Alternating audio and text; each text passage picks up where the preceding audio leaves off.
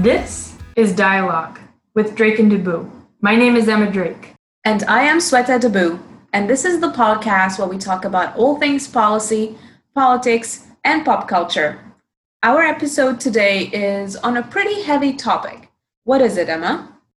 Today we're going to be talking about impaired driving culture on PEI. This was brought about by the opening of the legislature this past Thursday, November 12th, when the Honorable Minister Bloyce Thompson brought forward a motion, motion number 91, that really spoke to this. And so it went something like this. Therefore, be it resolved that this legislative assembly encourage all islanders to help change complacent attitudes and behaviors that are contributing to impaired driving.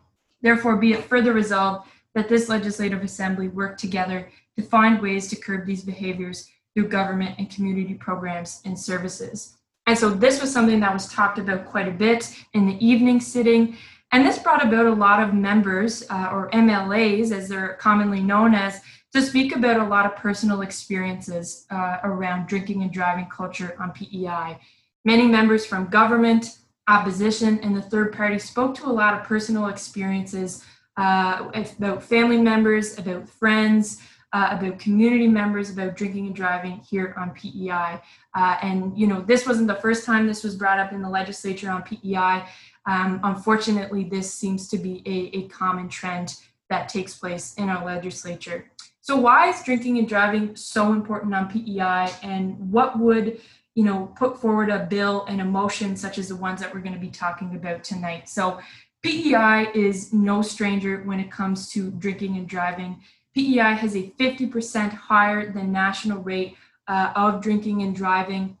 And so this has been uh, an extremely uh, fatal uh, practice on, on, PEI, as we've seen that many young people are more likely to be involved in fatal crashes uh, pertaining to blood alcohol content levels, and three to four fatal crashes uh, a day has alcohol involved, and 16% of serious injury collisions have involved a, a driver who has been drinking. So uh, this has historically been a major issue on PEI uh, and unfortunately continues to be today. So PEI has a three-tiered system when it comes to impaired driving. The first one applies to novice drivers or those aged under 19, where there's a zero tolerance policy. Here, if you have any amount of alcohol in your system, you are subjected to an immediate 24 hour license suspension as well as a 90 day driving suspension. For those drivers that do not fall into the two former categories, drinking and driving with a blood alcohol concentration of 0.05 leads to an immediate 24 hour license suspension for a first offense, and for a second offense within two years, a 30 day license suspension. If folks decide to drive while the license is suspended, then in addition to the license suspensions, they may face fines as well as vehicle impoundments of 30, 60, or 90 days. For the third tier of the system, we look at folks who are driving with a blood alcohol concentration over 0.08. For a first offense, we're looking at one year license suspension, a minimum three days of imprisonment, $1,200 in fine, as well as having to attend a mandatory driver rehab course, as well as one year enrollment in Ignition Interlock program. The driver rehabilitation course is a six hour course that's only offered twice a year in Montague, Charlottetown, and Summerside. The Ignition Interlock program requires folks to pay to install an instrument within their cars that they have to breathe into before starting the car, which detects their blood alcohol content. A second offense looks at a three-year license suspension, minimum 30 days imprisonment, as well as enrollment in the Ignition Interlock program. The third or greater offense here looks at five-year license suspension, minimum 90 days of imprisonment, as well as again enrollment in the Ignition Interlock program. Now, if the IIP or Ignition Interlock program is violated, then at that point people may face fines between $500 and $2,000. On Friday, um, an act to amend the Highway Traffic Act, or Bill 52, was introduced in the Legislative Assembly that looked at increasing these fines from $500 to $1,500 minimum. But you know, this is not the first measure that has occurred in PEI when we're looking at impaired driving and when we're looking at um, the consequences of this. There have been many amendments that have happened throughout history.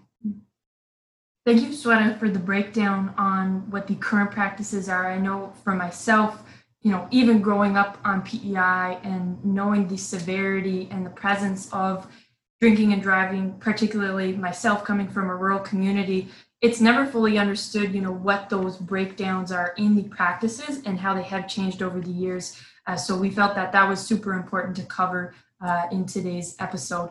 But like we said, you know, unfortunately, this has been a reoccurring topic discussed in the Legislative Assembly. Uh, one example of this was in 2010. Uh, the PEI legislature supported a youth conference on PEI for training to impaired driving. Um, and again, this was with the uh, uh MADD and SADD, which are the Mothers Against Drunk Driving and Students Against Drunk Driving. Again, in 2010, Another uh, campaign that was put forward was www.peicampaign91.ca, which identified 10 different signs uh, in which you could recognize that a car uh, would be um, suspicious of drinking and driving. So these are some historical approaches. Uh, and Sweta, what are some of the more recent ones that we've looked at? In 2015, there was an amendment to the Highway Traffic Act, which increased license suspension for second and third offenders of impaired driving in conjunction with Mothers Against Drunk Driving Canada and following the same policies that were already in place in six other provinces. However, there's a number of measures that have been proposed over the years, but which research has shown to be incredibly ineffective when it comes to tackling the issue of drunk driving. For instance, one idea that has been toyed around with has been increased fines, and this is something that you know we see again and again, and that will continue to come up. But this is not um, a viable solution because looking at it from a perspective of a low income person who has been caught drunk driving, who has to pay a hefty fine, at that point, this really leads to a negative mental health space where, you know, the only way of coping with that is more drinking sure that person cannot drive but the issue of addiction itself has not been addressed. Another idea that has been toyed around with has been looking at increasing the cost of alcohol or increasing taxes on alcohol. Again this has been proven not to work in other jurisdictions. A jurisdictional scan also shows that increased jail time does not work. Looking at PEI itself, for instance, where 90% of first offenders with a high blood alcohol concentration are jailed, and looking at the fact that PEI still has um, an impaired driving rate that's really much above the national average, we find again that jail time does not work as a preventative measure when it comes to impaired driving. The last idea that has, you know, been proposed in different jurisdictions and which frankly is quite a bit of a stigmatizing idea is that of having a different license plate for folks who have been caught drunk driving. Now, this can lead to a lot of marginalization socially and a lot of people being isolated even further from society by being labeled as a drunk driver. I remember when Emma and I were discussing this earlier today, we kind of threw around the idea that this was in many ways similar to a Star of David in that it uh, identified folks publicly and subjected them to the potential of public shaming. Now that we've looked at what doesn't work, however, it's important to also address what does work. Um, a jurisdiction that has made many uh, large strides when it comes to, prevent, to preventing drunk driving has been Saskatchewan, where impaired driving is the responsibility of a senior cabinet member. Here, um, we find that a number of measures have been taken, including, uh, you know, the preparation of ads that have an emotional uh, component, uh, and as well as a number of other things we typically find, you know, in government, this is not specific to drunk driving itself, but action happens a lot better and a lot quicker when it's under the portfolio of a specific person. And drunk driving or impaired driving is no different in this scenario. And this has worked in Saskatchewan, where the number of annual deaths from impaired driving fell to 21 from 39 to 65 per year. But what other measures do you think are important to look at, Emma? Folks who might be listening to this right now might be thinking, you know, how does this fit into the conversation of mental health and addiction? And that was something that Sweta and I both thought of immediately as well. Oftentimes, when we th- think of impaired driving, these are one off situations. However, historically for PEI, this has not been the case. If we look at 2006, 77% of impaired driving offenders were either second, third, or more uh, impaired convictions. And so we saw that the majority of those have been people who had who had done this before. Likewise, in 2007, 54% of second and third or more time offenders. 2015, again, 49%. And in 2019, 50%. So we see over time, it continues to be half or more of people who have um, who have uh, been impaired and who have drove before. And of course, these are only the numbers that have been um, identified and, found by RCMP or municipal police. Of course, we know there are other, um, you know, uh, situations of impaired driving that are not uh, recognized as, as perhaps they just simply haven't been um, either called in or, or found by the police. So as we see here, these are folks who are um, perhaps more and more often drinking and driving. But this most certainly ties into the mental health and addictions piece uh, as we saw, and I know this is something we've heard many, many times before, uh, COVID has exacerbated the situation of mental health and addictions on PEI. Um, there were many different changes. For example, and I know we all saw this article, Unit 9 had been changed uh, from accommodating uh, traditionally uh, psychiatric patients to accommodate to the COVID patients.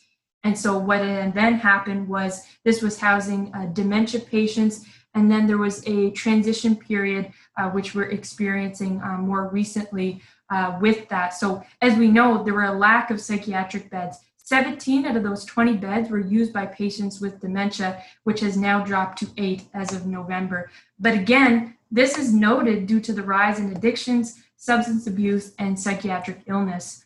Again, with a number of different uh, provincial addictions treatment programs, we see that some of these locations uh, require that it is a, chem-free zone. So folks who are looking to stay there or participate in some of the programs, um, it's required to be chem-free. So again, this is a question of accessibility for many folks who are experiencing addictions, uh, such as uh, alcohol addiction. So we see with different programs that exist, there are accessibility challenges, and as well with the supports in place, COVID has pra- placed an additional pressure onto these, which of course is not helping uh, when it comes to addressing the root causes of drinking and driving.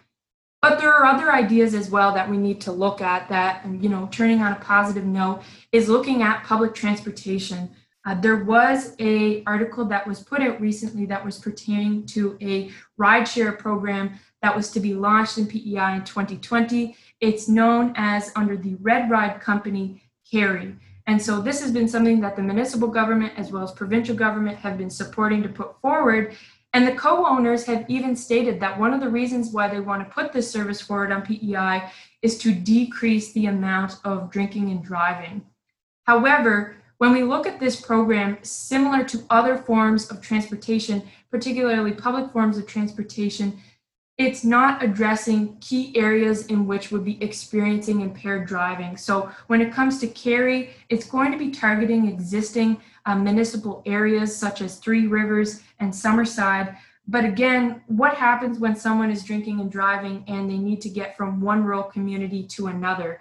And it said, even in this article, that uh, in these rural areas, um, quote, we know that those areas aren't going to be able to sustain the same level. So there might be one or two in a community that are online during key times during the week, for example. So we see from a business perspective, these types of services such as carry are not going to be able to fill those gaps of folks who are going to be living in rural communities that require a drive uh, that may not have access one because uh, perhaps not a key time in which this business has identified, or perhaps the drivers are already busy and there's an hour and a half wait for a drive home.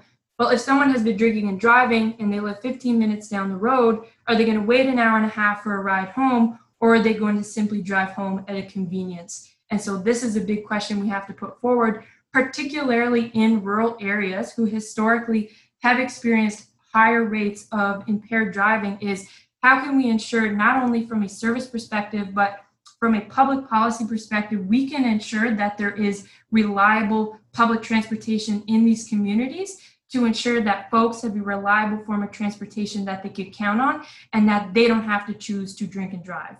Absolutely. And you know, something else to keep in mind is that all of the measures that are being proposed or that have happened in the past either take place much before drunk driving occurs or are punitive um, you know, to the act of drunk driving, be that, you know, calling the cops on someone who, uh, who you suspect might be drunk driving or, you know, having an education campaign much before. But there is not a lot of rehabilitation and education that occurs after someone is called drunk driving. Of course, that's aside from the six hour driver rehabilitation program, but we have to admit that six hours isn't a huge time investment when it comes to making meaningful lifestyle changes. So, other jurisdictions have included driving uh, while impaired or driving under the influence courts, which kind of have a more rehabilitative approach to drunk driving or impaired driving.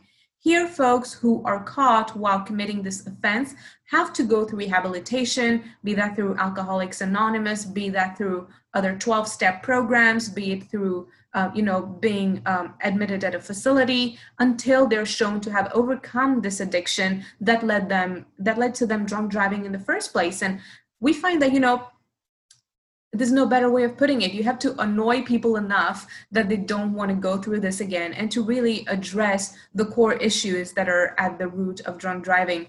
Now, some of the concerns, and you know, this might not be as much of a big concern in you know the scope of this conversation is a lot of folks often think i didn't mean to drive uh, and drink but now I'm drunk, so what do I do with my car? And obviously, this is a little bit more of a bigger concern now that the winter season is here and we find that you know overnight parking is not allowed in many areas. Then, similar to the ride sharing services, which of course are not perfect, there are also a lot of designated driver services that are available in other jurisdictions whereby you can call someone to drive your car and you back to your place where you have reliable parking and you don't have to worry about getting towed.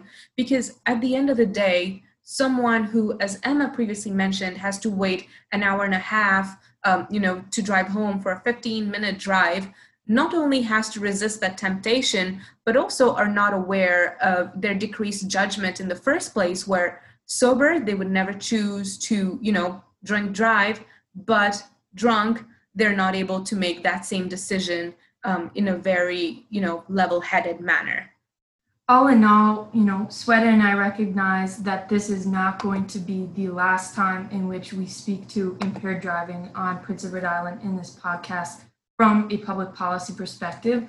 One, because we know this is an issue that historically been um, impacting Prince Edward Island, but also because to date, many of the policy solutions that have been put forward have been reactive. And so many of these campaigns or um, perhaps, uh, you know, um, encouragements to perhaps call if you see a drunk driver or learn about the impacts of drunk driving um, are, again, they're reactive and they're not addressing the root problem, which is, of course, mental health and addictions. And so, what we hope we provided here today is a perspective on the proactive recognition of these uh, root causes. And of course, we will say in full disclosure, this is something that each of the parties in the Legislative Assembly has recognized in their statements towards each this bill and this motion is that there are other contributing factors. You know, this is one solution of many. And I think we appreciate that each of the different parties has recognized that. And it's very positive to see uh, in our Legislative Assembly but again, moving forward, there are other solutions to this issue.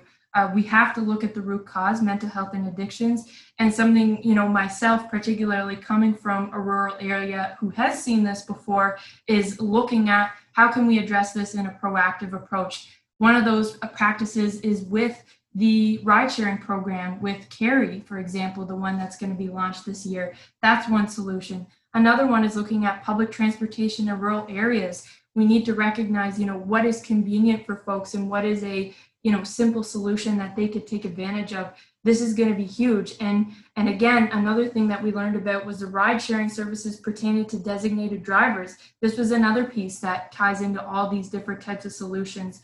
I think moving forward we have to be looking at a variety of different solutions and again focusing that on a proactive approach And you know, just another disclaimer to add to Emma's previous disclaimer about the fact there's already support across the floor from this is the fact that in no way, shape, or form are either of us absolute experts when it comes to impaired driving. What we are hoping to do here, however, is provide a bit of a holistic approach that looks at before, during, and after impaired driving and looking at how to prevent this and how to decrease the numbers. And now we'll move on to our next segment, the MRM, which admittedly I have not prepared for as I was focusing mo- mostly on impaired driving statistics. But did we want to do each of us doing one music, restaurant, and movie? Sure. I'm getting nods from Sweta. Okay. The first piece of music I would like to share is Lady Gaga's The Fame Monster. Um, I recently had the opportunity to listen to this album with superlative speakers. It's incredible. It's a timeless album. Lady Gaga's incredible. Uh, this is great, so I'll recommend that. When it comes to a restaurant, I don't know if I've recommended this before, but I'll say it just because I was recently there. I'd like to recommend Craft Beer Corner. I was recently there. Sweta was also recently there. Um, they have a lot of wonderful uh, different types of beers, of course, from Upstreet. But I will say they have the best Caesar in Charlottetown. It's delicious. It's made with beet juice. It's great. Definitely check it out. And as for the movie, I think I'll recommend the Chicago Seven. I was recently telling my dad about this film. Um, folks, it's on Netflix. Please check it out. Uh, it's pertaining to a true story of a group of seven folks who were uh, convicted of crimes they did not convict uh, following the, enduring rather, the Vietnam War and, and how they were against that and um, conscription in the United States. Fascinating film. Definitely check it out. Mm-hmm. Absolutely. I'd like to give my support to the trial of the Chicago Seven as well, because this was an incredibly moving movie with some really great Oscar worthy performances. But it's not the movie I'm reviewing today. The one I'm talking about is my favorite Star Wars movie, which might be controversial, is actually Rogue One. Uh, that's big, and I see Emma shaking her head and laughing at me here, but you know, we know that this movie happens before A New Hope, and yet you keep hoping that you know it's going to end differently and that it's going to have a happy ending somehow which of course it does not have much to my grief but rogue one was truly a really great standalone movie with a really nice plot and really likable characters um, when it comes to restaurants in town i'd like to talk about taste of india which is an indian restaurant downtown it has objectively speaking or you know subjectively speaking, in my opinion, the best Indian food in town. And it's my go to whenever I'm craving some curry. So, Taste of India is my choice.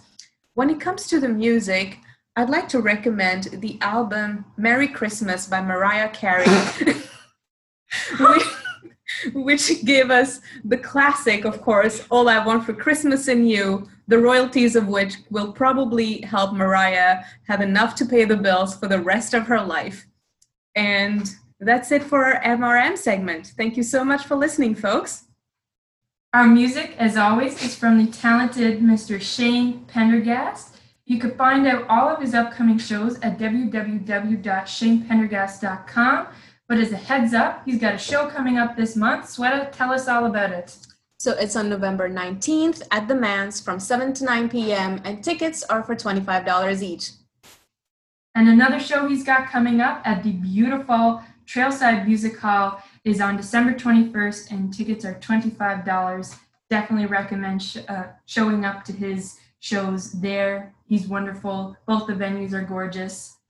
It's an experience. Highly recommend. Thank you so much for listening. This has been Dialogue.